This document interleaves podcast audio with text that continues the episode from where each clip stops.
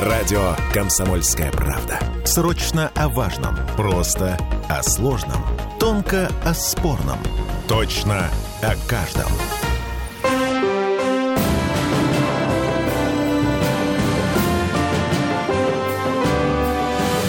Нулевое чтение. Нас меньше становится. Причем, ну так, ощутимо меньше. Во-первых, численность населения Петербурга по итогам 2023 года сократилась примерно на 7,5 тысяч человек. Но гораздо более внушительную цифру показывает Петербургская избирательная комиссия. 93 тысячи человек в минус к списку избирателей в нашем городе. По состоянию на январь 2023 года избирательным правом обладали 3 миллиона 900 тысяч, а по состоянию на январь 2024 3 миллиона 800 тысяч.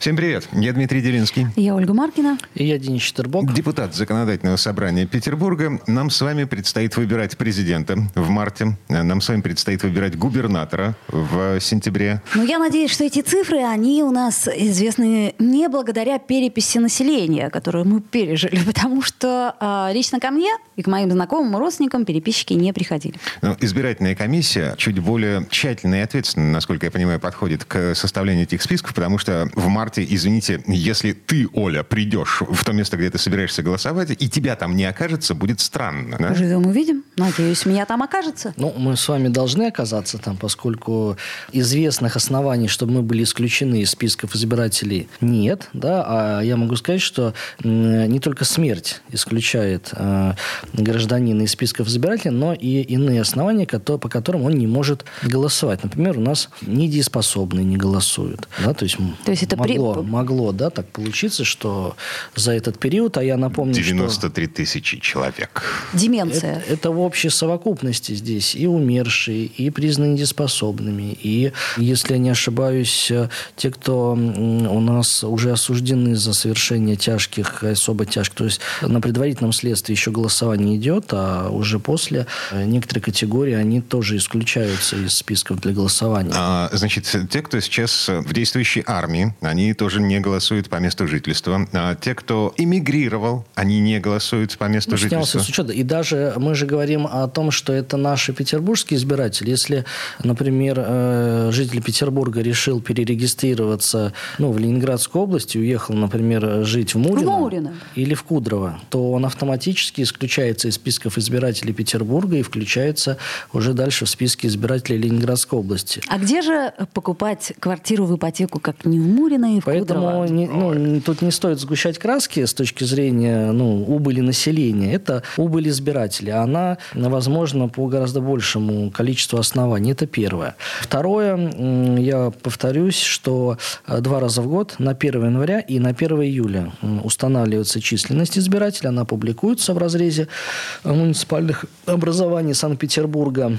И здесь, конечно, основу это не переписчики, которые периодически у нас э, ходят, когда перепись населения, а все-таки это официальные данные документы. Откуда они получают? Они получают их из реестра органов э, ЗАГС. Это МВД наша, которая у нас ведет э, регистрационный учет непосредственно, где мы зарегистрированы. Это могут быть и данные воинского учета, то есть это только официальные документы. Просто так, на основании э, какой-то переписи или э, какого-то заявления, вот взять и э, исключить человека из списка избирателей нельзя.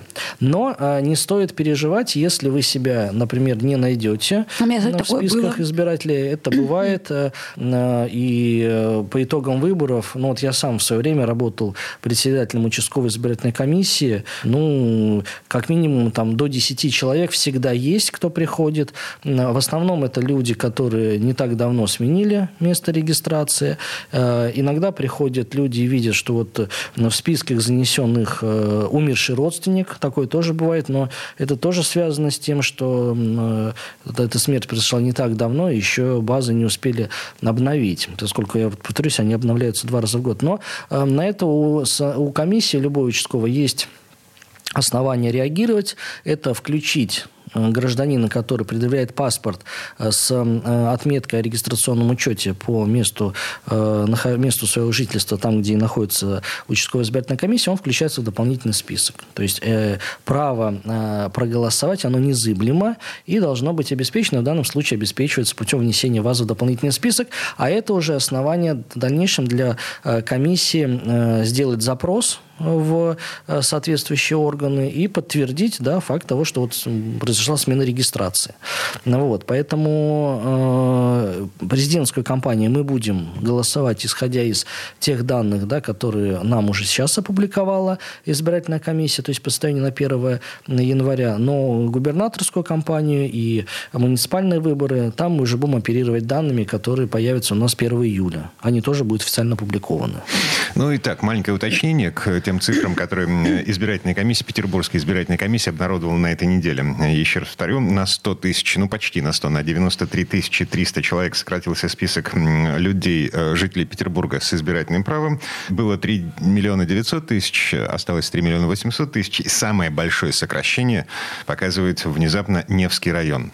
Почти на 20 тысяч сократилось число избирателей, проживающих в Невском районе. На втором месте потоку Калининский. И на третьем месте Выборгский район. Ладно, движемся дальше. В завтрашний день, э, в 10 утра у нас очередное заседание законодательного собрания. Давайте обсуждать повестку. Один из самых важных законопроектов, меняющих нашу с вами жизнь, извините, белые пятна на карте города. Белые в том смысле, что до сих пор непонятно, кто и как должен убирать их от снега, допустим, или от мусора летом. Дворовые спортивные площадки. Детские, заметьте. Ну, и в том числе и детские ну, площадки. Как правило, да, они расположены в внутриквартальных территориях. Мы знаем, мы знаем с вами, обсуждали в этой студии, что э, в ходе э, реформы по уборке, в принципе, территории города, которая э, состоялась, ее основная цель была как раз-таки избавить наш город от ситуации, когда Непонятно, полдорожки, кто полдорожки убирают угу. муниципальные власти, остальные полдорожки районные власти. Так подождите, Нек- а некоторые это... квадраты убирают жилком-сервисы. Пока я не вижу, чтобы это удалось. Судя по жалобам наших слушателей. Ну, мы, кстати говоря, тоже держим здесь эм, руку на пульсе. Не все идет гладко. И надо делать выводы, да, и закупка техники, на которую делалась ставки, в том числе и малая механизация, здесь э, дала определенный сбой в части ее доставки да, к месту уборки, э, отсутствие мест там, под хранение и так далее. У нас в ближайшее время на заседании законодательного собрания будет э, час правительства, в рамках которого профильный вице-губернатор, отвечающий за уборку, ну, будет отвечать на вопросы и докладывать, какие выводы будут сделаны. Но об этом мы поговорим чуть позже, когда уже определится дата такого И снег растает. Ну, сейчас смысла нет э, кого-то отрывать от э, работы. Вот. Э, надо делать выводы и менять, да, докручивать вот ту реформу, которая состоялась, потому что мы же здесь не придумали велосипед. Мы изучали опыт Москвы. У Москвы вообще ушло 10 лет ну, от начала и до того момента, когда они да, действительно констатировали, что механизм работает как часы. 10 лет. Ну, Москва и побольше будет? Но и финансов побольше у Москвы. То здесь, э, скажем так, э, э, ну, все сопоставимо. Я не к тому, что агитирую ждать 10 лет. Конечно, это, ну, это неприемлемо, и как можно быстрее надо все процессы отладить. Но могу сказать там по себе, и как убираю там свою территорию, и снегопады были аномальные. И перемена температур тоже, она не идет на пользу уборки. Да, но я бы в данном случае сделала акцент вот по итогам того, вот промежуточным итогам уборки, что, в общем-то, не так, может быть, плохо убирали проезжие части, как э, совершенно не трогали тротуары. Вот да, тут я не могу да. найти это для я, себя ответ. Я, с вами абсолютно... я не могу понять, зачем было закупать какие-то э, экспериментальные, очень действенные, как нам обещали, реагенты, которые, в общем-то, не пригодились, по... может быть? Нет, они где-то были посыпаны, и мы видели там лед полностью исчезал буквально, это центральные, по большей части, э, магистрали какие-то. Но вот если взять там небольшие переулки в центральной части города, то они были, конечно, э, Центральный забыты. Петроградский район, Василиостровский район, у нас просто да, Адмиралтейский район, у нас просто да, реально захлебываются от жалоб жителей. Да, возвращаясь к теме нашего проекта, э, осталось, вот как Дмитрий правильно сказал, одно белое пятно, это детские спортивные площадки. Их содержание а, значит, и уборка осуществляется по действующему законодательству местным самоуправлением, то есть муниципалами. При этом вся остальная территория внутри квартала уже сейчас закреплена за администрациями районов. Вот. То есть э, просто забыли во время реформы... Что есть площадки? Ну, вот. не забыли, там были целый ряд там, юридических определенных оснований, которые у нас, как правило, ставят площадку, непосредственно ее э, создают э, органы местного самоуправления. Ну и по инерции, да, и содержанию уборка тоже за ними были закреплены. Но э, практика уборки показала, что такое закрепление не совсем э, логично с точки зрения того, чтобы все находилось в одних руках. Да, если муниципалы сгребают снег, потому что он ту же проезжую часть, то эту проезжую часть убирают а, районные администрации. Зачем тогда сгребать э, с одного участка на другой? Нужно просто взять и централизованно все убрать. Поэтому сейчас... Действительно, это... чего проще? Взять и все централизованно сейчас убрать. эта ситуация будет исправлена, и дальше мы оценим, насколько это решение ну, оказалось эффективным, но логика и все иные а, критерии говорят о том, что да, так сделать и надо. И здесь речь не, не только идет об уборке снега, но и об уборке мусора который мы будем убирать, когда сойдет снег. А дальше и уборка листвы. То есть этот процесс, он э, ну, не конечен, он э, постоянен, скажем так. Тут мы согласны, просто уборка листвы не так травматична для жителей. Как... Вот в этом месте давайте прервемся давайте. на рекламную паузу. Э, вернемся через пару минут. Нулевое чтение. Я слушаю «Комсомольскую правду», потому что «Радио КП» — это корреспонденты в 400 городах России. От Южно-Сахалинска до Калининграда. Я слушаю «Радио КП» и тебе рекомендую.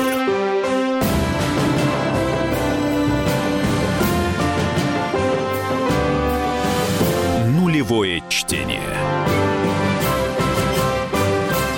А мы вернулись в петербургскую студию радио «Комсомольская правда». Я Дмитрий Делинский. Я Ольга Маркина. И я Денис Четербок. В предыдущей четверти часа мы вроде как поставили точку в вопросе о снегоуборочной реформе. О я мус... бы сказала, мы поставили многоточие. Мусороуборочной реформе. Будем смотреть. Значит, Снегомусорная. Да. Завтра ЗАГС допиливает окончательно вопрос передачи полномочий по уборке внутриквартальных территорий районным администрациям, потому что, ну, как выяснилось, детские площадки до сих пор убирают муниципалы от снега снега. Как они с этим справляются, ну, вопрос отдельный. Э, движемся дальше по повестке дня. Что у нас на очереди? Ну, у нас есть интересная инициатива по улучшению инвестиционного климата в Петербурге. Тут, э, насколько я понимаю, вы это немножко э, тоже допиливаете, поскольку у нас э, существуют сейчас э, некие льготы, некие преференции для инвесторов. Для Но... стратегических инвесторов. Да, что изменится? Не очень мне нравится глагол «допиливаете». Хорошо, это я заразилась от Дмитрия Делинского. Он любит это слово, и мне оно как-то тоже приглянулось. это дело, как говорится.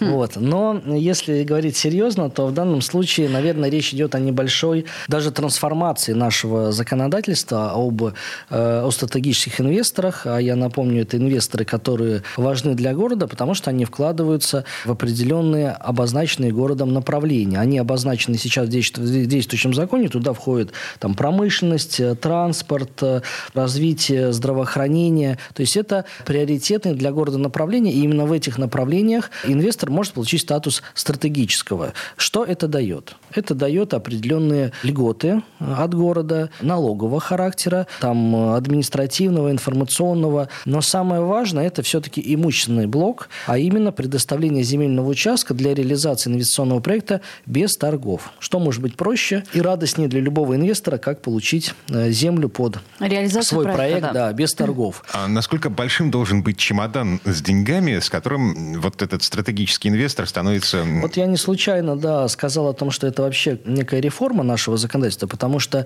как я сказал, сейчас город определяет стратегические направления, и в зависимости от них уже определяет сумму вложений. Oh. Что предлагается там? Есть порог в что-то 1 миллиард, э, что-то 2 миллиарда, в зависимости от сферы. А что предлагается сейчас? Ну, э, предлагается сейчас для крупных инвестпроектов, в принципе, снять снять вот эту обязательность вложений в какую-то определенную сферу. То есть вкладываться можно в любую сферу, но при этом размер суммы, с которой ты приходишь в город, а, не должна быть менее 15 миллиардов рублей. То есть, Ну. а, если у меня есть 15 миллиардов рублей и острое желание построить в Петербурге, ну, я не знаю, Дельфинарий. торговый центр с аквапарком, Например, да, то, пожалуйста, вы можете, ну, то есть вы представляете, насколько это большой будет торговый центр. Для города это, конечно, плюс с точки зрения развития инфраструктуры. У нас есть кварталы, особенно вновь э, создаваемые, да и что говорить, вот я как депутат, представляющий Красносельский, Кировский район, у нас тоже есть нехватка таких объектов. То есть это большой объект, это э, стройка, рабочие места и так далее. То есть город, если в- брать такую долгосрочную перспективу, получает достаточно серьезный, во-первых, объект инфраструктурный, а во-вторых, э, достаточно серьезное предприятие с большим объемом рабочих мест. Мгм. То есть 15 миллиардов – это минимальная планка, при которой снимаются все ограничения по По направлениям. направлениям, да, именно так. И в этом я вижу переломный момент, что ли, да, и новизну нашего законодательства. То есть мы отказываемся, да, как раньше было, от э, стратегических направлений, да, они сохраняются по своим, э, там более меньшие суммы, там брать, если э, инновационная деятельность, туризм, да, в том числе создание гос- гостиниц, развитие санаторной деятельности, здравоохранение, здесь порог входа не менее миллиарда. Да, потому что э, направление очень важное для города. Дальше. Промышленность, э, промышленная инфраструктура, транспортно-логистический комплекс не менее 2 миллиардов. Да, но потому что, в принципе, создание таких объектов – это всегда дорогостоящая э, история, поэтому здесь повышенный порог, но это 2 миллиарда, а не 15. Ну и, соответственно, все остальные, пожалуйста, любые направления, но 15 миллиардов не менее. 15 миллиардов рублей – это довольно большие деньги. А что вообще, вот какой-то живой жизненный пример мы можем привести? Но что это пока может закон быть? не действует еще, поэтому живых примеров здесь нет, но в ходе обсуждения завтрашнего, э, вот, во всяком случае, один из моих вопросов будет заключаться в том, да, город предлагает вот такую сумму, а мы это предложение делаем как? Просто не э, теоретически рассуждая, что Да. у кого-то на кармане есть 15 миллиардов, и он хочет прийти в наш город, или же у нас сейчас есть некие проработки с конкретными инвесторами, Ну, собственно, у меня тот же да, вопрос. которые га- га- хотят, с тем, чтобы этот закон, он не был лишь для галочки о том, что мы улучшаем инвестиционный климат, а потом на деле окажется, что никто этим климатом э, пользоваться не будет. Потому что да? это невозможно. Дороговато. Ну, дороговато, не дороговато, но у нас достаточно есть крупные территории, заброшенные. Вот мы много говорим про серый поезд, да, туда вкладываться надо очень много. Есть э, территории по новому генеральному плану, которые тоже, они не под жилье, да, мы знаем с вами, что количество зон под жилье, оно сокращено, но под деловую застройку. И что еще принципиально важно, э, есть э, в этом проекте еще и, э, скажем так, исключение, когда объем входа с инвестиции для придания тебе статуса стратега сокращено до 750 миллионов рублей. Нет, Но по, же- двум, но по двум направлениям. Да, вот э, что нужно такое принести в город для того, чтобы тебя выпустили Первое, за и это такие тоже деньги? новизна а, закона, это научная деятельность. да. Ага. То есть мы сейчас испытываем острую необходимость в создании научных предприятий и разработок, ну, прежде всего в сфере импортозамещения. То есть это даже не окры, к примеру, да? Ну, это, да, все что угодно может быть, что по э, виду деятельности подпадает под научную деятельность. Здесь объем входа значительно меньше, потому что, э, ну, как мы с вами прекрасно знаем, наука – это не то, что приносит э, сверх какие-то прибыли, как торговый центр или, я не знаю, там, может, даже спортивный какой-то Да, объект. ну и контролируется недостаточно прозрачно. Но в любом случае такое послабление, на мой взгляд, сейчас оно э, ну, крайне важно. Но опять же, принципиальный вопрос. Кто к нам готов прийти и развивать нашу науку? А В разных направлениях. Это может быть и IT, это может быть э, фармацевтика. У нас очень серьезный фармацевтический кластер производственный уже создан и работает успешно. Вот, и механизм там, офсетных контрактов э, тоже применяется. Мы, кстати говоря, сейчас активно нацелены на развитие вот самих офсетных контрактов. Я для слушателей поясню. Это такой контракт, который заключается между предприятием и городом. Предприятие и город обязуются в случае, если такой контракт будет заключен, закупать в течение определенного количества лет продукцию именно у этого предприятия. А предприятие обязано локализовать свое производство именно в Петербурге, создать рабочие места и работать в сфере импортозамещения. Да, и мы сейчас предложили на федеральном уровне инициативу, связанную со снижением, опять же, объема входа для таких контрактов, да, потому что там тоже серьезно, это сотни сотни миллионов рублей. И второе, сделать так, чтобы в ходе реализации контракта можно было вносить изменения в конечный продукт, потому что это, например, крайне принципиально важно для э, программного обеспечения. Да, то есть за 10 лет у нас мы телефоны а, ну с вами да. иногда обновляем по 2-3 раза в год. Новая прошивка, новые какие-то исправления неполадок и так далее.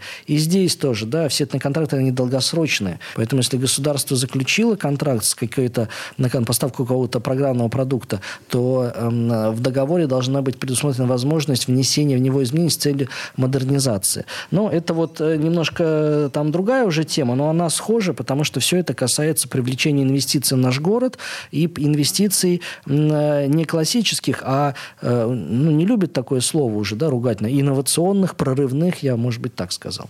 Нанотехнологичных. А, есть какие-то предположения по поводу того, каким будет выхлоп и когда его ждать? Ну, ждать его точно придется после принятия закона, когда он заработает. Вот, но на стадии обсуждения, и мы не будем торопиться с э, принятием этого закона. Я думаю, он пойдет в ход э, во втором-третьем чтении тогда, когда у нас будет уже реальная картина потенциальных инвесторов. Mm. Кто бы это мог быть? То есть, когда будет понятно, что этот закон не просто слова написаны на бумаге, а его легко не Мы против того, чтобы, знаете, во всех отчетах писалось, да, петербургское законодательство совершенствуется и еще больше поворачивается лицо лицом э, и улыбкой к инвесторам, а когда будет э, запрошено все-таки итоги реализации, там ничего существенного не будет. Вот э, лучше тогда и не менять ничего. Ну, Поэтому для первого чтения, конечно, закон важный, его надо обсуждать, и город должен искать вот разные формы привлечения инвесторов. Но за этим должны стоять реальные приглашения уже конкретных людей э, в нашу вот э, на, в нашу в наш такой петербургский климат инвестиционный. Ну, потому что э, триллион сам себя не соберет в бюджет, особенно с учетом того, что федеральное законодательство налоговое поменялось таким образом, что Газпром уже не первую скрипку играет в петербургском бюджете. Не первую скрипку, и это, кстати говоря, может быть и хорошо, потому что мы должны, как в свое время, помните, был период, когда наша страна бюджет пополняла там на 90% только за счет продажи газа и нефти. Да, вот мы спокойно э, радовались, а, а в итоге это привело к э, зависимости. И нам очень пришлось пройти небольшой путь и трудный с тем, чтобы э, год от года, но снижать вот долю нефтегазовых доходов в общем бюджете Петербурга. Так здесь можно аналогию привести и в отношении нашего бюджета. Надо развивать много разных производств, инновационно емких, приносящих большую добавленную стоимость, вот, а не сконцентрироваться на там, одного налогоплательщика, молиться на него, а потом, э, не дай бог, э, что-то с ним произойдет и оказаться у разбитого корыта. Ну, поживем увидим. Яйца в одну корзину мы уже научились складывать. Теперь осталось... Э, Я бы сказал, это даже уже одно страусиное яйцо в одной маленькой корзинке. Вот. А сейчас все-таки мы идем к тому, чтобы куриных яиц было много, и корзинка наша была побольше. Ой, слушайте, а что вылупляется добавим из туда этого? и перепелиных еще. Что вылупляется из этого страусиного яйца? Ладно, прямо сейчас прерываемся. Впереди новости реклама. Нулевое чтение. Чтобы не было мучительно больно за бесцельно прожитые годы, слушай «Комсомольскую правду». Я слушаю Радио КП и тебе рекомендую.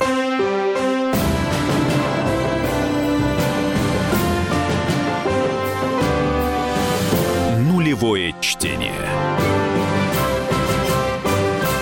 Мы вернулись в петербургскую студию радио «Комсомольская правда». Я Дмитрий Делинский. Я Ольга Маркина. И я Денис Четербок. Депутат законодательного собрания. Завтра у нас очередное заседание ЗАГСа в Мариинском дворце. Но прямо сейчас давайте немножко от повестки э, отвлечемся. Вопрос, который, ну так, на вырос, на перспективу.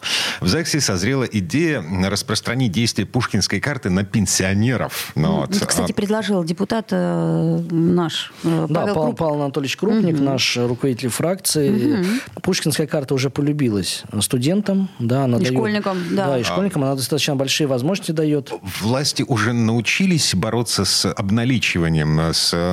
Помните, была история на старте пушкинской карты? Понимаете, полностью поставить заслон здесь, наверное, сложно, как и там с тем же самым материнским капиталом. Какие-то схемы разгадываются, убиваются, какие-то схемы снова возникают. То есть всегда будет какой-то небольшой процент да, вот этих нехороших вещей. Но в глобальном смысле, конечно, проблема решена, насколько я знаю. И виновные, да, этот э, целый замминистра, мы помним, был задержан, идет следствие, значит, э, пусть разбираются. Но польза от этой карты гораздо больше, чем э, бед, потому что карта дает много возможностей. Безусловно. И Хорошая идея. я лично двумя руками выступаю за то, чтобы наши пенсионеры Я тоже. получили дополнительную возможность окультуриться, тем более в Петербурге, ну уж достаточно мест, где можно культурно провести досуг. Да и желание у пенсионеров вообще- ничуть не меньше, чем у школьников. А даже больше, потому что Конечно. времени у пенсионеров свободного, ну, как правило, я не хочу всех здесь там под одну гребенку какую-то ставить, но, как правило, больше, чем у студентов, да. Ну вот, поэтому двумя руками. И мы с вами будем пенсионерами, Бог даст, доживет. И пушкинская карта на тот Пригодится. момент уже точно нам пригодится. Да. И социализация. То есть оккультуривание, ну, это одна сторона медали. Социализация. Человек должен выходить из дома.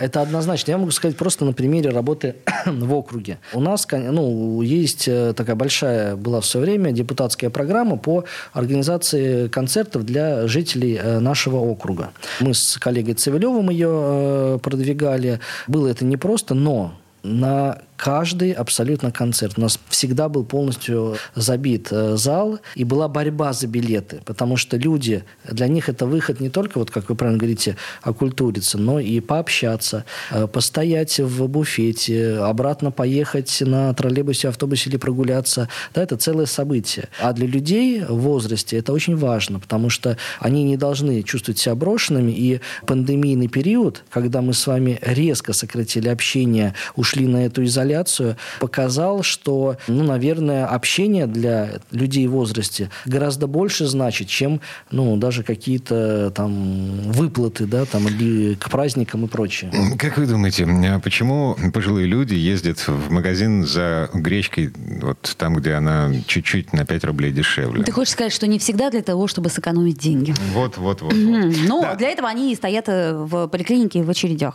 А, Мне так только спросить. Так или иначе, э, коллега Крупник всего лишь предложил распространить действие пушкинской карты на пенсионеров или придумать для них отдельную программу по аналогии с пушкинской картой. Это предложение сейчас находится в Москве у министра, Ольги Любимовой. да, министра культуры. Да. Вот. Совершенно верно. Ну, Ждем ответ. Надеемся. Это хорошая история. Еще одна идея, э, родившаяся в законодательном собрании. Курортный сбор же у нас с 1 апреля. Ну, он как бы уже есть, но его как бы еще нет. Но С с с 1 1 апреля он уже однозначно будет. Да. Да? А, Да, значит, с 1 апреля 100 рублей в день будет, значит, соответственно... Для гостей нашего города. Да. Вице-спикер законодательного собрания господин Иткин предлагает освободить от уплаты курортного сбора доноров костного мозга и стволовых клеток. Я, честно говоря, до того момента, когда увидел эту новость, я думал, что доноры у нас по определению освобождены от курортного сбора. Посмотрел, а оказывается, нет. Ну, во-первых, надо разделять доноров-доноров, да, и доноров костного мозга. Это все-таки разные совершенно категории, насколько я понимаю. Ну, Ну, мы этой темой занимаемся достаточно плотно и неоднократно в этой студии говорили о донорах костного мозга, что их надо приравнивать к донорам, да, потому что... Донорам крови. Донорам крови. Э, И вообще эту, эту категорию донорства надо развивать и всячески поощрять. У нас, мы обсуждали, федеральная инициатива была относительно предоставления дополнительного выходного, да, в день с донацией на следующий день, как это, например, сделано для основных доноров. Вот. Еще ряд э, преимуществ. Ну, что касается курортного сбора, э, опять же, любое Любое улучшение жизни доноров я всегда приветствую. Да? Тут говорить и ну, не о чем э, даже. Э, То есть буду голосовать за, если эта инициатива дойдет до голосования. А Но- у Петербургского парламента есть полномочия добавлять в список льготников, Да, которые есть. освобождены от уплаты курортного сбора. Но Вот. я могу сказать, что мы этот список можем дополнять в дополнение к федеральному, а федеральный перечень не так очень большой достаточно. И мы э, в свое время, когда принимали закон о, о курортном сборе, у нас были большие дискуссии дискуссия относительно предоставления права освобождения родителей многодетных семей, да, потому что по закону дети не являются плательщиками курортного сбора, но дети же сами по себе не приезжают, как правило, погулять по Петербургу, да, они делают это в компании своих родителей, а вот родители должны были платить деньги, да, но мы своим законом вот эту дополнительную категорию добавили, и, кстати, самая основная, ну, контраргумент нашей поправки был в том, что федеральный список и так чрезмерно большой. И если этих категорий льготных э, ну, добавить еще там... Так кто же будет платить десяток, курортный то сбор? тогда курортный сбор можно и не вводить в принципе, потому что даже вот по самым оптимистичным подсчетам, которые делал Комитет финансов, за текущий год город соберет всего 310 миллионов. 310 миллионов, да. А, это С апреля один, по январь. Один фасад и э, у нас ну, же... подожди, фасады Но там это речь идет не столько о фасадах, все-таки речь идет о, тури... о, о курортной инфраструктуре, да, и э, Комитет по туризму, я знаю, уже создал некий такой предварительный список э, объектов, э, и очень правильно, и мы настаивали на этом при обсуждении в целом инициативы курортном сборе, чтобы именно петербуржцы решали, какие объекты курортной инфраструктуры э, в первую очередь должны быть э, отремонтированы, да, пусть Комитет по туризму создаст, а он отвечает за этот закон, создаст этот перечень, а дальше вывесит его на сайте с возможностью свободного голосования. И люди выберут. То есть там не столько про фасады идет, сколько про благоустройство каких-то ну, курортных там э, территорий. Скамеечки поставить там, где надо, на Скамеечки, берегу. Обновить э, зеленку, э, ну и так далее. Ну, вот. Слушайте, насчет голосования. Я тут по какой-то надобности вспомнил о том, что я бывший москвич, ну вот, залез в интернет на сайт МОСРУ или что-то в этом духе, и снова там зарегистрировался. Что-то мне нужно было, неважно что. И, короче, сейчас мне по несколько раз в неделю приходит уведомление от портала «Активный гражданин» вот, о том, что я должен принять участие в том или ином голосовании по вопросам, связанным с э, жизнедеятельностью Москвы. Ну да, может быть, В поэтому... Петербурге такое есть? По-моему, нет. Может быть, вы не бывший житель Москвы все-таки, а Тайный агент. тайный, действующий под прикрытием, но... Денис, если сейчас говорить- не об да, этом мы говорим. Да, но это на- мысль, которая возникла в ходе того, что, э, о чем говорил э, Дмитрий. У нас есть же единая карта петербуржца, у нас есть э, госуслуги. И ну, периодически, например, я через портал госуслуг получаю письма от э, правительства Санкт-Петербурга с предложением принять участие в каких-то э, голосованиях. Денис, может быть, потому что проходят. вы депутат, мне как-то госуслуги не присылают. Хотя... Может быть, потому что вы э, сделали соответствующую отметку, чтобы вас не беспокоили госуслуги. Вот. А я, как человек открытый, э, рад Нет, всем сообщениям. Денис, я не делала соответствующие Вот, отметки. Надо будет э, внимательно полистать та- госуслуги. Такой вот, ну, понятно, в Москве это больше развито, но у нас э, есть возможности для проведения голосований на жителей города. Просто этим надо чаще пользоваться, и, ну, на мой взгляд, э, какие-то законодательные инициативы могли бы проходить предварительно такое вот э, обсуждение. Но об этом мы поговорим чуть позже, когда будем обсуждать один из законопроектов, который сейчас готовится в недрах парламента, и не Секрет. хочу его, да, анонсировать. Интрига, интрига. М, интересно. Так, две минуты до конца этой четверти часа. Еще один вопрос из повестки завтрашнего заседания. Ам, м, новые социальные гарантии для петербуржцев, служивших в горячих точках. В данном случае это ветераны афганской войны. Да, именно так. Эта категория незаслуженно у нас эм, не закреплена сейчас в нашем городском законе о преимущественном праве на прием э, должностными лицами и органами власти Петербурга. Э, Там уже есть участники специальной военной операции, там есть ветераны э, войны, да, Великой Отечественной, но наши афганцы э, там не содержатся, а при очередном обсуждении этого закона как раз-таки правомерно стал вопрос, а где же наши ветераны боевых действий афганцы? Вот эта несправедливость сейчас исправляется, и на завтра на пленарном заседании уверен, что мы получим поддержку от коллег с тем, чтобы и эта категория получила право на первый очередной прием в органах власти Петербурга. А там нужно прописывать в законах вообще каждый конфликт, ветераны которого должны получать какие-то социальные преференции. Да, да, то есть закон он направлен на конкретные группы, поэтому структура закона, как и в законе о бесплатной юридической помощи, это определение конкретной категории. То есть ветераны войны в Карабахе, ветераны э, войны в Таджикистане, а мы там принимали участие, ветераны Там есть- войны в там Югославии. есть, там есть эти э, категории, а вот афганцев не было. Поэтому сейчас мы вносим наших афганцев.